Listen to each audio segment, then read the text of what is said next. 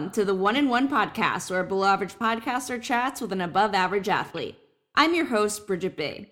My guest today is Autumn Champion Scher, who played softball at the University of Arizona from 2003 to 2006, played in three Women's College World Series, and was a member of the 2006 National Championship team. Autumn now works as a nurse and has been on the front lines of the COVID 19 pandemic. Autumn, welcome to the show. Thank you. It's a pleasure to be here. And I just want to start off by saying thank you for all your hard work during this very difficult time in our country. Obviously, a lot of people have been able to work from home, but you do not have that luxury. And really, truly, nurses and doctors have been the heroes. Yeah, for sure. It definitely has taken a spin on our um, profession, and it's been exhausting in many ways, but yeah, an honor also to be able to um, help and um, you know just be there and and be on the front lines for for the community. So it's um it's a it's a mixed mixed feeling for sure. Yeah, I have to say I've done I think over 120 episodes of this podcast, and you have the best name, Autumn Champion. Thank you. Yeah, so Champion is my maiden name. Um, I actually have been married now for oh, eight years and um, haven't actually changed it legally, but um, not necessarily for any other reason that it, it's kind of inconvenient to do so. Um, but also because, of course, it's, it's a cool name, so why Yeah, not keep it? Um, yeah, but I, I still do make sure that my husband gets the credit for his name too, and it's it's kind of a fun spin too to to use the word sure, you know, a champion for sure, and he thinks it's silly, but I, I kind of like to ride that. So well, you definitely are. I mean, you still, I'm sure you still have that 2006 ring.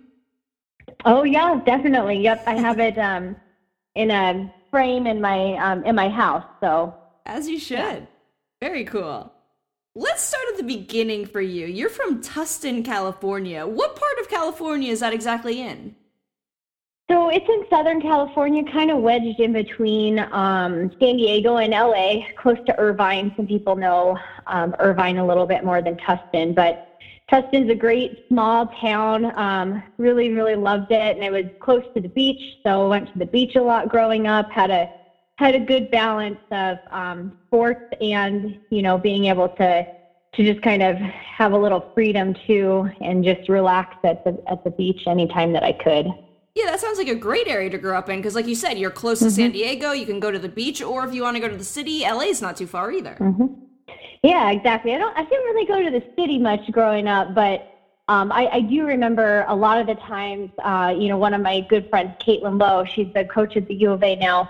Um, her and I grew up together, and we were we were also on the same club team. So we would sometimes go to the beach in the morning and bring our practice stuff, and then leave the beach and head to practice. So really good memories, um, and just kind of getting exposed to having a, a good balance in sports and life in general.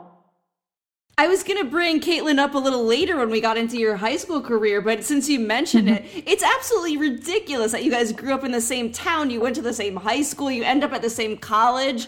I mean, did you Yeah. lose a game in high school? Oh well, actually, we uh, we were good in high school. We won CIF, which was the California, you know, championship. Um, and uh, yeah, I mean, you know, we we actually were kind of a powerhouse. Not only did myself and Caitlin come out of um, our high school at Foothill, um, but uh, you know, we had a couple other U of A athletes: Lauren Bauer, Courtney Fossatti, um, Michelle Chernock. So tons of I mean, like I said, definitely a powerhouse. And then we had quite a few other people who went to D1 schools, such as Northwestern and Michigan. So yeah, we we definitely had a nice little little pod there. That's crazy. And then Paige Lowe, a couple years behind you, was at Oregon State. Mhm. Yeah, exactly. Yep. And then her sister, so um, McKenna Lowe, also went to Oregon State just a, a couple years behind her. So How did you exactly get into softball? You know, uh, growing up, my it was just um, my mom, um, single parent, and she was just phenomenal. It was her, me, and my brother, and um, she just always encouraged us to be involved in anything. Didn't matter what it was, but we had to be involved in something. Um, you know, tried soccer Wasn't a huge fan of running a whole lot. um, did gymnastics for a long time and kind of partnered that with softball. And it, it's funny because um, there was a, you know, that drawing point where it was such a commitment to do the two sports. And I, it was really kind of, I had to choose one or the other. And at that time, I was, you know, kind of uh, taller for my age. And so I figured, well, you know, softball is probably the better route for me to go. So I chose the softball route and then I never grew again. Um, so I was more on the smaller side of softball, which actually ended up working out for me because of my speed and being a slapper. But I mean, I really give all the credit to my mom for um, just kind of encouraging me to be involved in something. And um, if it weren't for her support, I, I honestly now I have two kids and uh, they're young, and I'm not even taking them to sporting things yet. But I don't know how she did it. You know, it's a huge commitment on a parent side um, to be able to, you know, make sure that your child is able to one get to all of their practices and games, and two, just financially too. It's it's insane, and I know it's only increased since I since I was younger. So yeah, so yeah, definitely my mom just encouraging me that's awesome. Sounds like you have a great mother. And you're right, it is such a mm-hmm. commitment, especially as you said, you played club, and that's really where the money is and all that. And it's like every weekend. Yeah. Yeah. Oh, yeah. Every weekend. And, um, you know, when, especially when I was younger, once I got into high school, I was really fortunate. I was on a team that um, was sponsored and you know, so the finance piece of it wasn't as big. You know, we were able to get um, equipment and whatnot, and a lot of our um, travel was paid for. And then a lot of times too, because it was such a great club team, um, people would come to us more than us having to travel.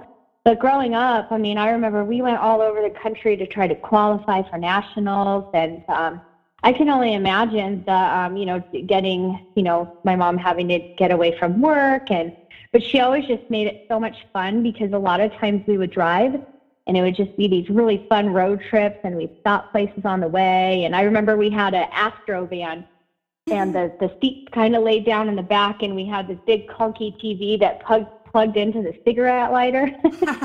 we could watch TV. It was, you know, had a VCR in it. Amazing. Definitely aging myself, but yeah, VCR. What even is that? Now I'm kidding. I know, I know.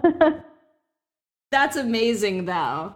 Sounds like you and your mom have a lot of great memories from that time. Yeah, and my brother pretty much always went along with us, and sometimes he would bring a friend. So um, I'm sure it developed good memories for him, too. We had a lot of fun. Awesome. Now, I know you played the outfield at Arizona, but growing mm-hmm. up, were mm-hmm. you an outfielder or an infielder? Um, you know, I actually, I mean, everybody pitched at some point, right? So when That's I was true. pretty young, I pitched a little bit. Um, and talk about a commitment there. Um, and then I ended up, I actually played shortstop for um, most of, um, you know, until I got to high school. And I remember I got to high school and they wanted me to be an outfielder. And man, I was so mad. I was like, no, I'm a shortstop. This is where I belong. And uh, my coach there, Mike Gonzalez, he, um, you know, he was, he's like a huge reason where I um, got where I got. He um, really encouraged me. He taught me so much about the outfield, and it was really the best fit for me. And it, it was where I belonged. So um, I wouldn't trade it for the world. The outfield is such, um, it's like I always tell people, it's the last line of defense. So ball gets past you in the outfield, and you got bigger problems. Gets past the infield, unfortunate, but you got the outfielders there to back you up. So, and we're the ones that get to make all those fun diving plays and over the fence catches, all that good stuff. That is true. And you need speed in the outfield, which you obviously have, which I'm sure is another reason you were put there. Yeah, exactly. Yep. Definitely got to be fast to be out there. So, again, I mean, you take the good angles and the ball doesn't get past you. Mm-hmm. Now, talk a little about being a slap hitter because that's something that if you're not a lefty, it's hard. But then again, it's just hard anyway because the ball in softball is coming so fast at you and you have to make sure you're not out of the box. It just seems pretty crazy to me. I played some softball, but I was never a slap hitter. Mm-hmm. Yeah, so actually, I was originally a right handed hitter. Um, and again, it was when I. Um, Yeah, well, maybe it was a little bit before high school. Maybe it was eighth grade, and um, you know, I wasn't. I, like I said, I never grew again, so I kind of was on the smaller side. wasn't really going to be a huge power hitter, and I was so fast. And slapping was really, really new at that time. So you know, my coaches were like, "Let's give this a whirl." So um, you know, I gave it a whirl and didn't really have much guidance to begin with. Just kind of you know made it up as I went along. And then once I got to high school, again, my coach there, Mike Gonzalez, really fine tuned um, my slapping game. But yeah, I was originally um, a right handed hitter and then turned to be lefty just because I was so fast. And, you know, really the goal is to get the ball on the, the ground and, uh, and beat it out, you know. Yeah. So it, it's a fun it's a fun game and I thought that I could always kind of mess with the infielders and, and I, I thought it was it was just a it was a fun fun thing to be a slapper. yeah, it looks like a lot of fun. And that's really mm-hmm. what separates softball from baseball. When you're watching two games back to back, you know, you're flipping the TV. It really is mm-hmm. a different game because of the slapping and bunting that happens in softball. It's all about speed. Yeah, and it, it just makes the game a little bit quicker too. I, I feel like the art of slapping has kind of fallen off a little bit because we have these bats now that they have so much pop and everybody wants to go for the long ball, but I'd really like to see slapping kind of, uh, you know, revived in the sport because it, it does. It makes it fast. It just, you know, there, um, most of the time the slappers are at the top of the lineup, so they're what they call the table setters, mm-hmm. and um, it, it just creates a different element to the game. For sure. You went mm-hmm. to Foothills yeah. High School, as you said. You played with a lot of great players who end up D1 as well. You won the CIF. You also are a four time Orange County All District First Team member. You were two time First Team All American, which is incredible. And you were the league MVP your senior year. And I have to imagine that league was so competitive because of the part of California you were living in. Yeah, for sure. It was really competitive. I mean, I think that um, our league across the board, you know, there was a there may be a couple high schools that didn't have the strongest um, teams, but uh, um, yeah, I think across the board it was a really competitive league. I think about um, you know El Modena and uh, uh, Canyon. You know, they they all had um, athletes who also went to D1 schools. So yeah, now, I mentioned all those accolades, so you're obviously being heavily recruited. Can you talk a little bit about that recruiting process? Sure. Yeah, I am. Um, you know, it's funny because I was pretty naive to it all. I, you know, I honestly just played to play. Um, I didn't really know a lot about the college um, avenue of the sport. I think a big part of that was, um, you know, my mom just supported me in the sense that she just wanted me to play and um, be active in something. And, you know, it was a different time where softball wasn't televised. I, there wasn't really, I never went to any college softball games. So um, if it weren't for the club team that I was on at that time, it was called the um, Gordon's Panthers. They're no longer together, but really, um, you know, similar to the Bat Busters. Great organization, just had these coaches who helped me. Um, and when I was looking at colleges, um, you know, I, I was really more looking for a balance, not necessarily to go to the best softball school, but I knew that after college, um, you know, there's life after college. So um, I definitely wanted to to have kind of the full picture in mind. And um, you know, I ended up at a place that kind of had the the full package for sure, one of the top programs, and um, you know, was able to get a really great education. So I just wanted to go somewhere that I felt like the um, culture was really good and people just really enjoyed everything, not just the softball aspect. Gotcha. And for someone who didn't know much about college softball at the time, you end up on probably one of, if not the best program in the history of the sport. Yeah, for sure. I mean, it, it's definitely just kind of ironic. I think my story is a little bit different because honestly, I really had no idea. Um, I was pretty kind of uh, just, you know, along for the ride and, and happy to be here. And a big part, too, it's kind of funny, um, of one of the things that I was looking into was making sure that I went to a school or a location that was warm. And I remember I actually had a um, recruiting trip to Ohio State. And it was so my recruiting trips were at the same time as um, 9/11. So it was right after that. Oh wow. And so you know things were a little bit uneasy too. And so that trip I I ended up canceling because I was like, well, you know, it's, it's pretty cold there. I don't really think I'll survive, and it was a little bit uneasy just flying at that time as well. So yeah, plus you grew up in California, so you've probably never Yeah. seen cold weather. I ugh, that would be so Yeah, hard going to pretty- practice in pretty- February and it being like 15 degrees. Couldn't do it. Yeah, I know it's always pretty mild in California. And you know what's funny is Arizona. I had um, I had some family in Scottsdale, so I was somewhat familiar with Arizona. But I think the only time that we ever came out to Arizona was, you know, when it was warmer. Mhm. But I'll tell you what, it does get kind of cold here. I mean, it's not, you know, like Midwest or Eastern cold, but you know, we can get in the 30s. And it's, I remember one of the first um, games that we played at the U of A in February, and it was windy and a little bit rainy, and it's um, very dry here. So it's kind of like this biting cold. And oh my gosh, I was like, this is horrible. I was in shock. I said, I thought it was warm here. So, but I That's survived, funny. and uh, I'm still here in Tucson. So. You stayed. That's great. When it was hot in Arizona, were you like thirsty more? Because the only time I've been to Arizona, I've been like, I was thirsty the whole time and I wasn't even running around playing a sport. And it's because of that dry heat.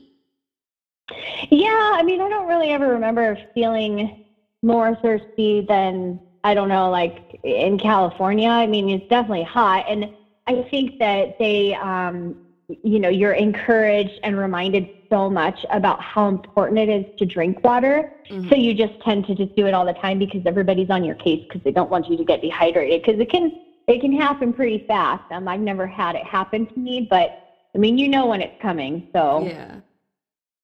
So you get to Arizona in the fall of 2002. How was the transition from high school softball to college softball? You know, I was really lucky. My um, between my club team and my high school team, um, you know, I, I felt like I was pretty prepared for the college, um, the college at least practices. The difference for me was the um, the lifting. I had never lifted before, and so that was very new to me. So the conditioning and lifting that was just an addition. Um, but the practice wise, you know, I feel like my practices um, between my club and um, my high school program really prepared me for the practices that I had at the U of A. Um, you know, the expect. So when I say that, I guess the expectations, really, really high expectations. Um, the the mental side of the game, you know, thinking it rather than just playing it. So I was really fortunate uh, across the board to have um, some good preparation in that area. That's really good. And a lot of people mention that about the lifting. A lot of different athletes from different sports on this podcast have said that. And I can understand that. Yeah, yeah, because you know, I mean, lifting, especially like Olympic lifting, it's really not um, not ideal for I think the younger body. That's not you know they're still developing, and so you you really shouldn't be you know over overdoing it in that area. But um, I, I do think that nowadays they're a little bit more um, acquainted with that. But I think it still is at a different level when you get to college because your body is a little bit more developed, and so they can push you a little bit more with your weight and whatnot. Yeah, and you absolutely don't want to start too young with that. Mm-hmm. Yeah. Mike Candrea is an amazing coach. He's been at Arizona since 1986. He's got eight national titles, an Olympic gold medal. What was it like playing for him? Um, just an honor. You know, he somehow, some way, every single day made practice, um, you know, enjoyable to come to, challenging to come to. You always felt um, the same level of respect day in and day out. So you you went to practice every day, feeling and knowing that you were going to get something out of it. So. It, I just, I'm not really sure how he does it, but somehow he does it and he continues to do it. And, um, you know, he just has this um, aura about him too that I think um, just automatically makes you respect him. I think one of the greatest things about him, and, and honestly, a big part of um, what I gathered from my recruiting trip when I was out here, was that he he's not just about softball; he's about life, and I think that that is a huge um, huge aspect to him that he understands that you have family, um, you know, that you have friends, that you you have a life outside of softball, and so he always encouraged, you know, making sure that you really had a balance, and that I still to this day continue um, to, you know, be reminded about that, and you know, I I'm now in administration and. I have employees under me, and I always encourage them to do that as well. You know, there's so much more than just your work there's um you know you got to have a balance in life absolutely yeah it seems like he wanted you guys to get better on the softball field but wanted you to get better as people as well exactly yeah and it's that's i mean that's huge because i think that it carries over you know like um he doesn't just recruit good athletes i think he also really focuses on making sure that he's recruiting good people yeah, and that's how you keep a program consistent. You don't want to start recruiting kids that aren't working hard or are too selfish. So, and Arizona mm-hmm. has stayed yeah. pretty consistent. Yeah, pretty consistent. Uh, waiting for them to get another title here pretty soon, but yeah, it's coming. Yeah. It's the Pac 12 now, but when you played, it was still the Pac 10. It's probably the mm-hmm. best conference in college softball. Every game was so competitive, wasn't it? Oh yeah, for sure. I mean, it's crazy because um, you you could never take take a team for granted because really everybody in the um, the um, conference has extreme talent, you know, and and the second that you um, play the name game and say, oh, you know, or or look at their numbers for the year, they'll just um, you know, kind of be that dark horse and just come and, and come right after you. So I think that uh, Coach always said that Arizona, we just always had a target on our back. So anytime that people were playing against us, um, you know, they were giving us 110%, you know. And so you let down your guard for a second with a conference that has such extreme talent, then, you know, you're going to get what's coming for you. So Absolutely. always kept you on your toes. But yeah, I mean, you guys would get to the World Series, and several other teams from that conference were there. Yeah, definitely. So it was kind of like a mini Pac-10 at that time. Um, you know, reunion, I guess you could say. That's funny. How big was the rivalry with Arizona State? You know, it's funny because everybody always asks that, and at the time, um, they certainly weren't. Um, I mean, it was the, the, the rivalry just within the atmosphere, I guess you could say. But I think that our biggest rival when I played was UCLA. Um, mm, that was that when sense. we got the most amped up. Yeah, but you know, there's just that uh, that natural rivalry of the state versus the university, and you know, it, so it was there. But I, I don't think that we ever felt as much as we did when we were playing UCLA. Got it. Yeah, because at that time UCLA was constantly in the World Series. I think it took Arizona State. They won it in 08, I believe, but I feel like before then they weren't as good as a lot of other teams. Mm-hmm. Yeah, exactly. So they, um, you know, I, I think it was um, maybe at the tail end of my career or maybe just right after they got a new coach and it really turned their program around. Um, and so they, you know, they became uh, one of the top top teams for sure. So I'm sure that the rivalry at that point really changed because mm-hmm. there's already that just like historic rivalry. And then when they actually, I mean, you know, that they were good when when I played too, but it just wasn't. Um, I, I of course we never wanted to lose. Yeah, no, I but know uh, you, you, know, it just was a little bit different. Yeah. Yeah, they weren't the powerhouse that they are now. Mm-hmm. Yeah and you're able to play right away as a freshman on a really good 2003 team. You led the team in hits and stolen bases. So, and that's important because you're the leadoff hitter. You know, you're you're the you're the table setter, and you got to get on base. Yeah, yeah. So that's I mean, so my freshman year, I was the leadoff hitter. Um, and you know, again, when when we go back to um, was I always an outfielder? No, I wasn't. But if it weren't for me becoming, you know, a slapper and an outfielder, I mean, that's that's what Arizona needed. They needed a leadoff hitter at the time, and actually, I think my freshman year there was like um, seven outfielders, so they really didn't need an outfielder. But I was able to earn my spot there, um, and they they needed that leadoff hitter. And then the subsequent years, it was fantastic because Kate came along, Caitlin Lowe, and um, it was, you know, it was just kind of like a, people called us double trouble because she was in the leadoff position. She would get on base, you know, almost like all the time. And then I was a great bunter. And I was so fast that a lot of times, you know, between the two of us, it was like Kate would get on, would steal second, I would bunt and get on. And now we're at first and third, and we had Kristie Fox in our three hole, and it was like a almost a guaranteed run, like every time that happened. So it was the best one, two, three um, lineup, and you know we it was really really fun. People would call Kate and I double trouble. Yeah, that was an amazing lineup.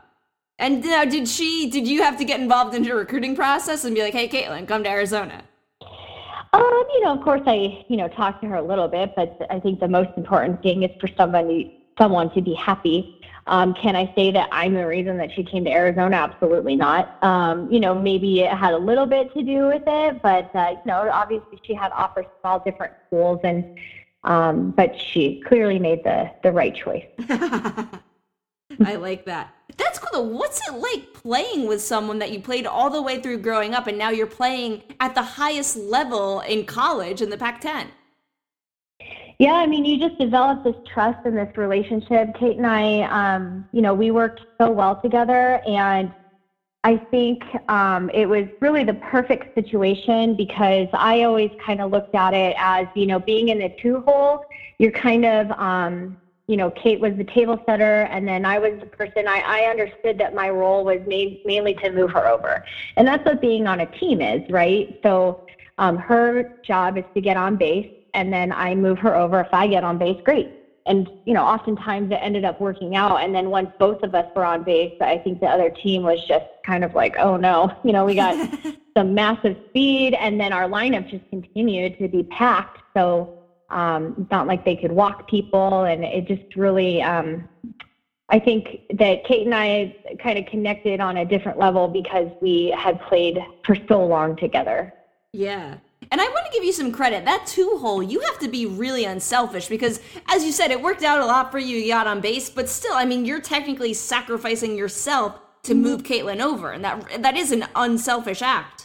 And a team, and a yeah, team and I think it's hard to find somebody who has that perspective because I think everybody cares so much about their numbers and and whatnot, and that just wasn't ever me. I mean, of course, sure, it's great if you have a high batting average and on base percentage, but at the same time, like, you know, you're part of a team, you're not an individual. And um, that was just always my perspective in that, in that whole, I, I loved being in the number two spot because I also, like I said, was a great bunter. And having Kate on base in front of me actually opened my game up a lot more too because defense would shift um, because she was on base. And so it just, uh, you know, it, it made a big difference. Absolutely. Now, you get to the World Series for the first time your freshman year. What did it feel like when you guys recorded the last out, I believe against Texas A&M, and you were going to Oklahoma City? Oh man, honestly, I don't remember. so long ago. It was so long ago, but um, you know, just uh, it, thinking about just knowing that uh, it, every year I was there, except for one year we went to Oklahoma City. So it was really expected. Um, and if uh, you know anything less was just an epic failure, you know that was just kind of it was expected that we were going to go to Oklahoma City. Um, the year that we didn't, um, I actually it was in the I, I can't remember if that year we had the super regional, if it was still just the regionals because the the format changed, but um, the the year that that happened, I had blown out my knee in that post playoffs. Oh no! And um, you know, we just we weren't playing well at that time, and then um, for me to blow out my knee, that that really uh, you know really made a, a difference. Was it a torn ACL? Mm-hmm. Yep. Ugh, awful. Yeah. That's. I mean, you never want to tear your ACL, but that's an awful time to do it too because it's in the postseason. Yeah. Yeah. So it was. Um it was pretty awful. And I, you know, I've looking back on it, it definitely um, built some character in myself, made me, you know, stronger. Um, I know that kind of sounds cliche, but you know, I learned a lot from from going through that, and then having to sit out during the postseason, and um, you know, people who had to step up, and it was it was definitely very challenging. That was the same year that um, Coach Candrea was coaching the Olympic team too. So there was just a, a handful of things that were just a little bit different that year. Yeah. One thing that was really great about your sophomore year is you were actually leading the country in batting average at one point. It's amazing. Yeah, it was it was one of my best years. and then I blew up my knee at the end of it. And and yeah, I'll tell you my time. junior year was yeah, and my it was very difficult for me because speed was, you know, my game. Mm. So to get my speed back was really, really challenging. And I, I struggled my junior year coming back from that because it was like I still I still had the skill set to place the ball and do what I wanted, but I would just be thrown out by that half step. And I remember it being so, so discouraging um, my junior year. And that's when all of a sudden I was like, oh my gosh, my numbers aren't as good. And then I, you get in your head, and really in in the big picture, like that's not what matters. Mm-hmm. Um, so, but that was that was definitely a challenge to come back from. Yeah, absolutely. How much time did you miss your junior year? I can't imagine you were ready for the start of the season. You know, in retrospect, I should have redshirted probably. Um, you know, because I, I blew up my knee at the end of my sophomore year, and then you know it's it's really at least a six month recovery. Mm-hmm. Um, but I I started up. I you know I practiced in the fall, and I still was definitely not um, not a hundred percent. But I think in my mind at that time, I didn't want a redshirt because my career path at that point was elementary education, and I knew that my fifth year was going to be student teaching, and I wouldn't have been able to play and student teach. So I guess in a lot of ways, I put my education before my softball. Um, you know, uh, coulda, woulda, shoulda. What would have happened if I would have redshirted? Maybe I would have had two national championships because we won in 2006 and then they won in 2007. But at that time, I was um, you know, I was done. I couldn't play anymore. So. Yeah. I'm sure you're a fan though. Yes, indeed. but yeah, that junior year, you guys get to the World Series, but you really don't do that well. You go 0 and 2, which usually Arizona that doesn't happen. Yeah. Yeah, and that's I mean, ugh, it's very uncomfortable to be there and go 0 and 2 and you know, you have the hotel for the whole time and um, I, I think from what I remember, uh, coach just changed all of our plane flights and we just flew back because it's like we just wanted to get out of there. you know, we're upset with the outcome and we're, we don't want to go to the games because we're we're angry. you know, we're frustrated and, and disappointed. Yeah, I don't blame you. Why do you want to watch other teams play when you're not playing? Mm-hmm. Yeah, exactly. So now during preseason of your senior year, did you feel this sense of urgency? Because you had not had a national title. You you know kept getting to the world series but you didn't have that ring yet. And this was the last year. Um i don't remember feeling that way. I mean of course all of a sudden you're like man this is it. You know this is my senior year. But i don't really remember feeling that way at the beginning of my senior year I think it more starts to develop as your season goes on and you get closer to the end point. Mm-hmm. Um, and it becomes a little bit more real that, hey, you know, like what's happening. And I, I believe I remember that our sophomore, my sophomore year, was probably our best year throughout the whole season. Um, you know, I think we like we're on a record for um, wins and, and all that kind of stuff. And then look what happened. We didn't even make it to the World Series. I think I remember my senior year, we really we we struggled throughout the season quite a bit, and then we started to take off at the end.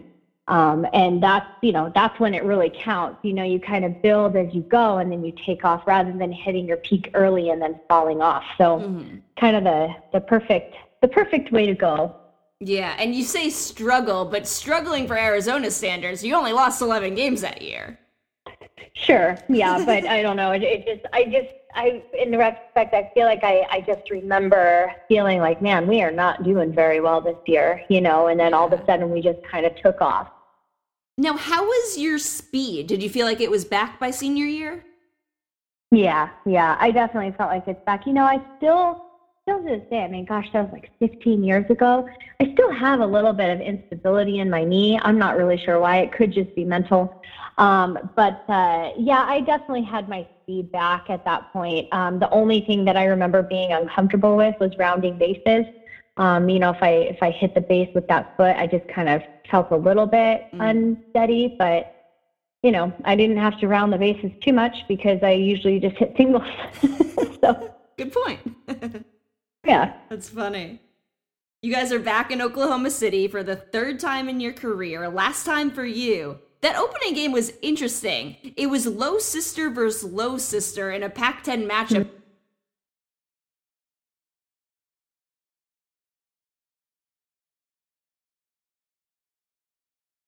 You played in high school with both of them. Well, what were your thoughts on that game?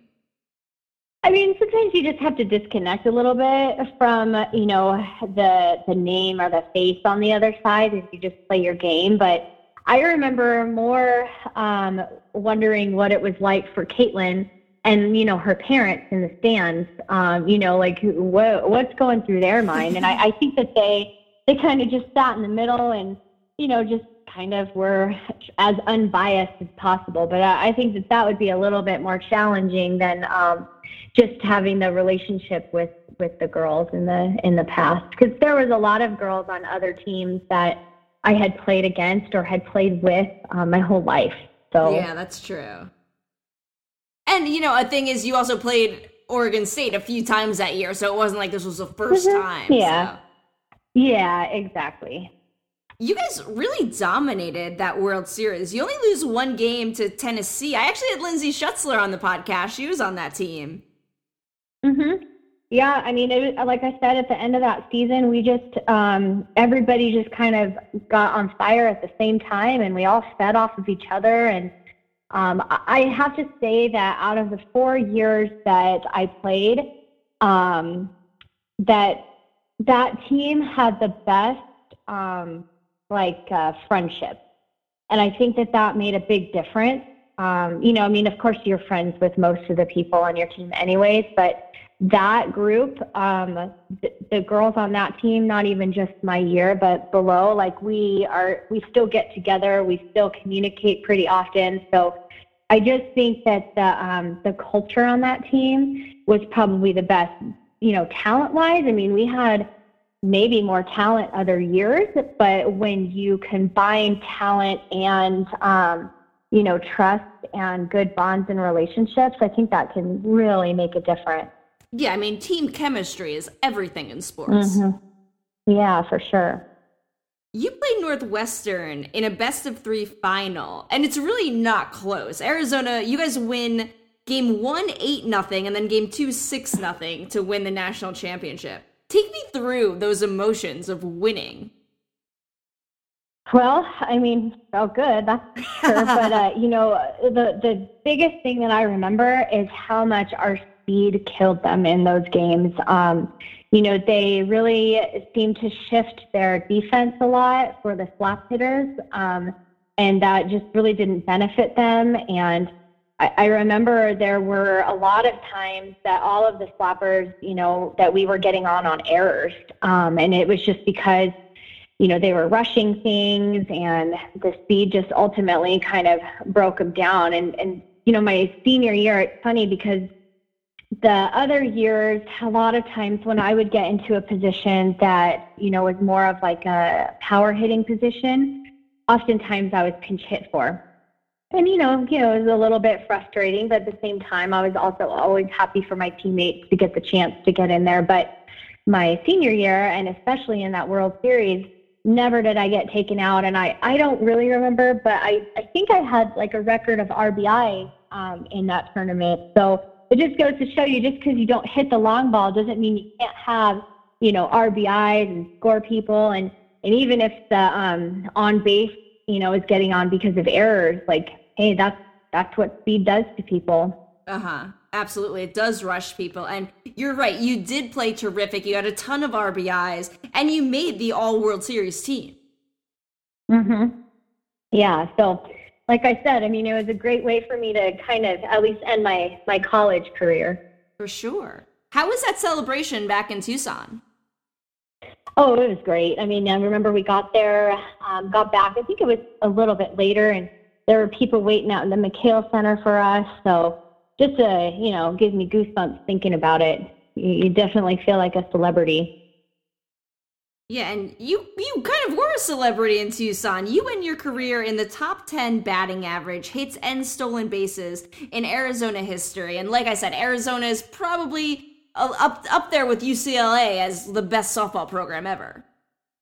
Yeah, absolutely. Um, yeah, I mean, even to this day, and I don't know if it's just because my last name is Champion um, that people remember, but you know, still, it's, it's kind of nice still being in Tucson, and and there's a lot of people who um, remember me, and and that's um, that's pretty cool. You know, I I think my husband loves it when we go places and they go, "Oh, is that Autumn Champion?" And I'm not sure if they recognize me or if sometimes they just hear my name. So it's been a while, so the fact that that some people still remember me is is pretty cool.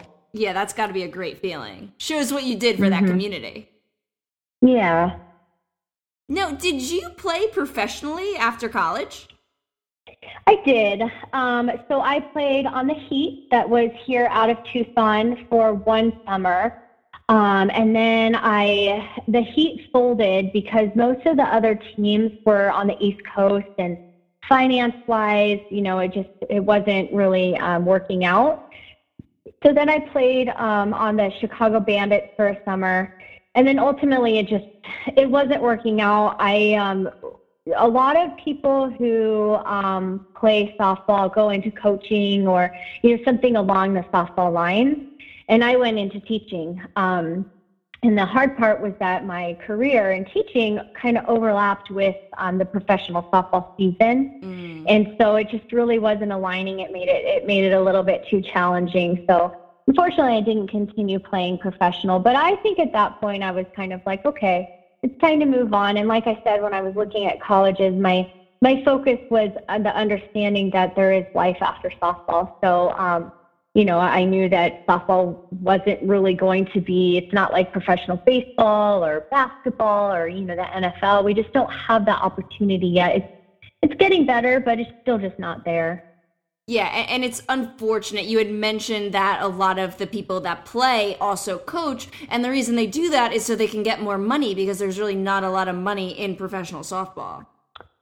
Totally. There's like zero money. And and you know, it's it's also it's only um the season, at least I'm not totally familiar now, but the season when I played was only in the summer. So unless they're paying you a ton of money, which, you know, they just they haven't built up that um that finance yet, then you know, you, have to do something else the, the other times during the year. So yeah, for sure. I think it's a really mature decision what you made at age 17 or 18 when picking a college. You know, you want to do something after after softball and you go into teaching as you mentioned. Uh, but you're now a nurse. So what happened mm-hmm. there? How mm-hmm. did you what how, what made you want to change career paths? Um, you know, I was teaching for I think I taught for about 6 years and kind of got to a point where I, I felt like I wanted something different. Um, at that time, I was teaching kindergarten, loved that age, loved Aww. teaching. Um, but I was, you know, supplementing the income as well with, you know, coaching softball. So it was kind of nice. I, I coached and I did lessons, and then I also taught. But, um, you know, I, I think I just wanted to. Uh, my initial thought was I was going to take a break, um, and that, you know, so I resigned from teaching and I got married that summer after. And my husband actually, you know, I was like, you know, what should I do? And should I do this or that? And he was like, I think you should go into nursing because I've always expressed interest in his. He's a firefighter and a paramedic. Um, always expressed interest in the medical side of things. And so he said, you should go to nursing school. And I was like, okay, you know, thinking that it was super easy. And man, talk about a challenge. um, so I had to, you know, with teaching, I only had uh, prereqs, no sciences. So I looked into all of the different classes and prerequisites that I had to take. And, you know, I think this is part of the athlete in me. I did them all accelerated and um, a lot of them online. So this was before COVID. So um, you could go to class, but I just did them online and just really plowed through. I took some five week courses wow. um, some eight week courses and kind of overlapped them. So I was able to get through that. And then I applied for the um, master's program at the U of A. Um, actually, unaware it was necessarily master's. I just heard it was a really good nursing program, and I really limited myself a lot um, because that's the only school that I applied for, and I got in right away. So um, was super lucky. I think it took me a little over three years to get through all of my prereqs, and then I also went through the accelerated master's program. Wow, only three years? That's incredible. Yeah, it was really exhausting. I but bet. um, yeah, I mean, and especially for someone who's really not the best um, at sciences, it was for sure challenging. But I couldn't have done it without my husband. I mean, he supported me through it. I continued to do um, softball lessons, so I just kind of um, made my own schedule and scheduled it around my um, courses and when they were heavy or light. You know, I could do more or less in my my lessons, but you know, he he really helped me through that time, um, just supporting me so that I could just continue with um, with that dream. So, yeah, like you got a great here husband. I am. And, yes, I do. I'm very lucky.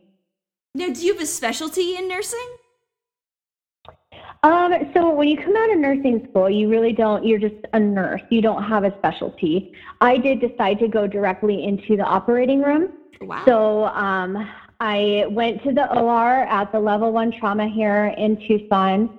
And um, I was there in the OR for little, maybe like, so the orientation for the OR is much longer than other units. It's at least six months. So I got oriented, and then I was on my own for about four months, and I was approached by the senior in um, in my unit and asked if I wanted to go into management. And I said, "Oh boy, like that's definitely not the pathway that I was going down." Um, you know, and I'm brand new, and, and she just really encouraged me, put a lot of faith in me.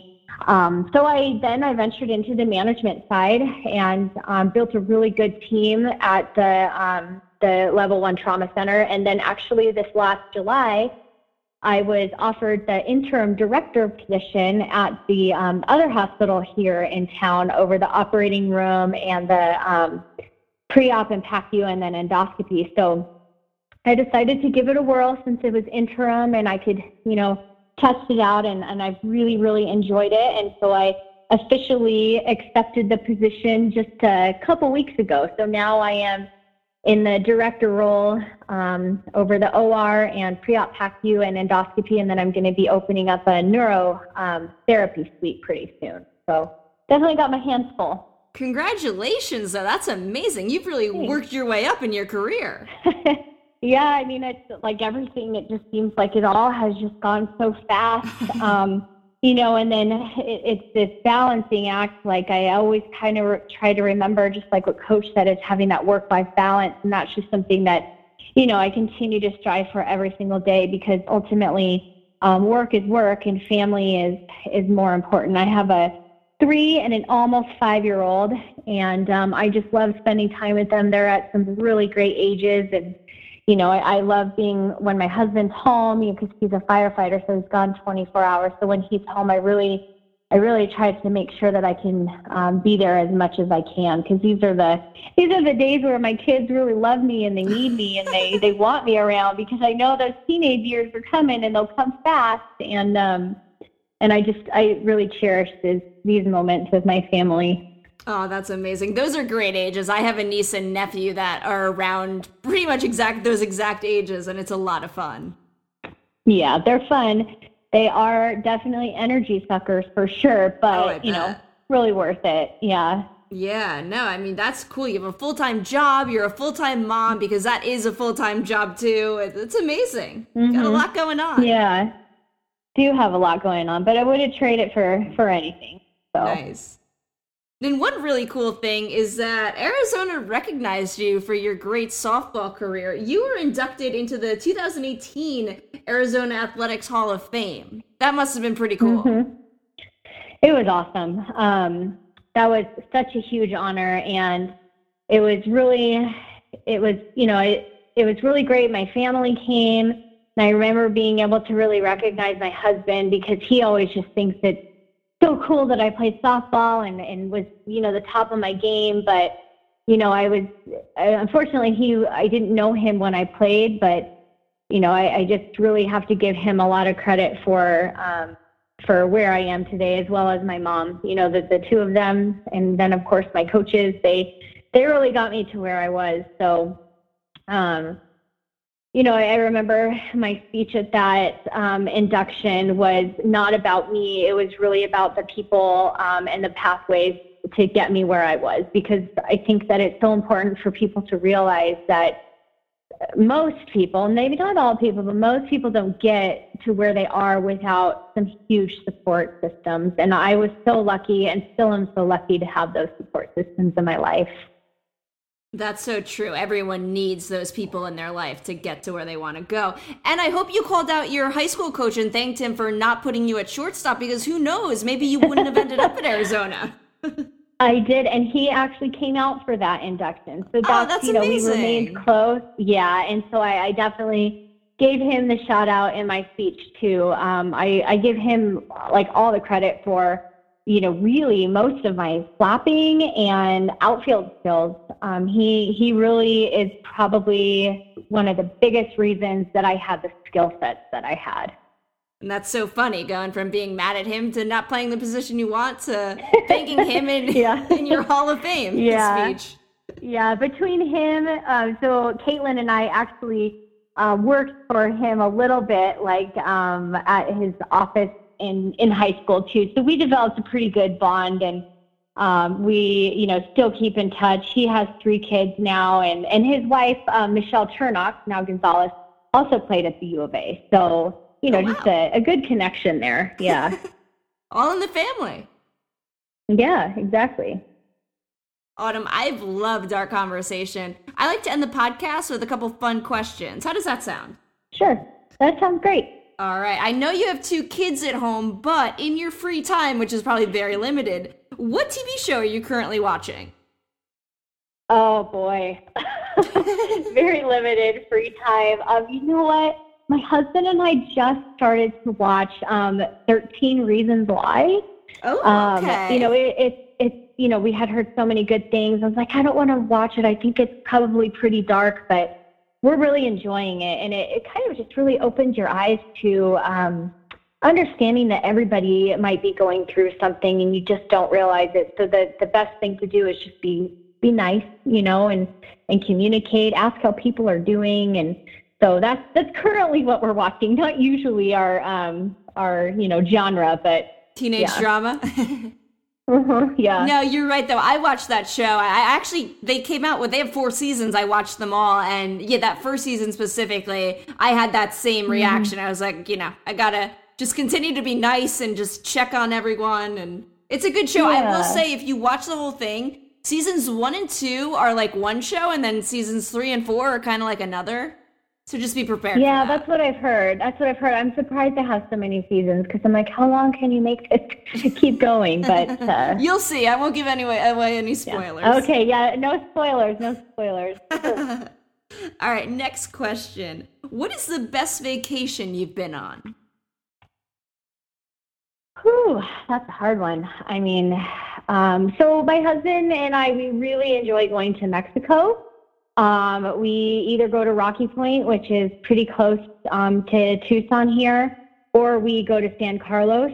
Um, I guess I'd have to say that probably one of the best vacations I've been on is when we went to San Carlos, and my husband arranged for some of my good friends to be there, um, and he asked me to marry me there. So that was probably we got scuba certified on that trip. Um, I got engaged on that trip. So Oh, it's amazing. I think in, in hindsight, it's one of our like our favorite places to go.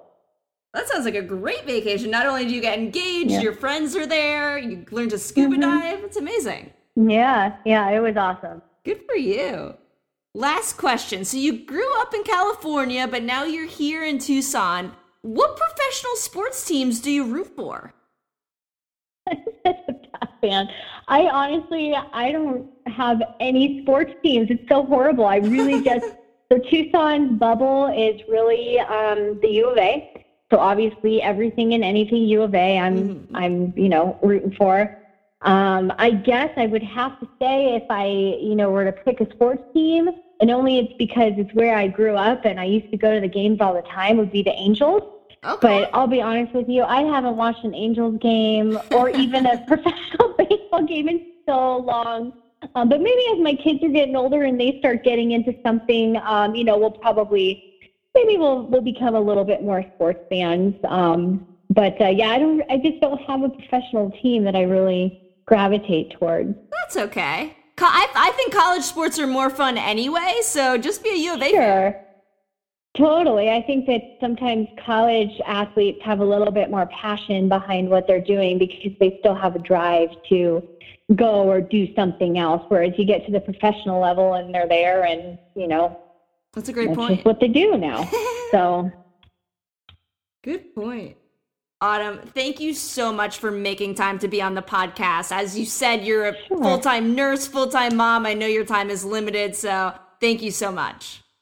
Yeah, thank you. It was a, it was a pleasure chatting with you. All right, everyone. That was my chat with Autumn Champion Sure. Hope you enjoyed it. She had such a great career at Arizona, and now she's got a great career as a nurse. I'll be back soon to speak with another outstanding athlete.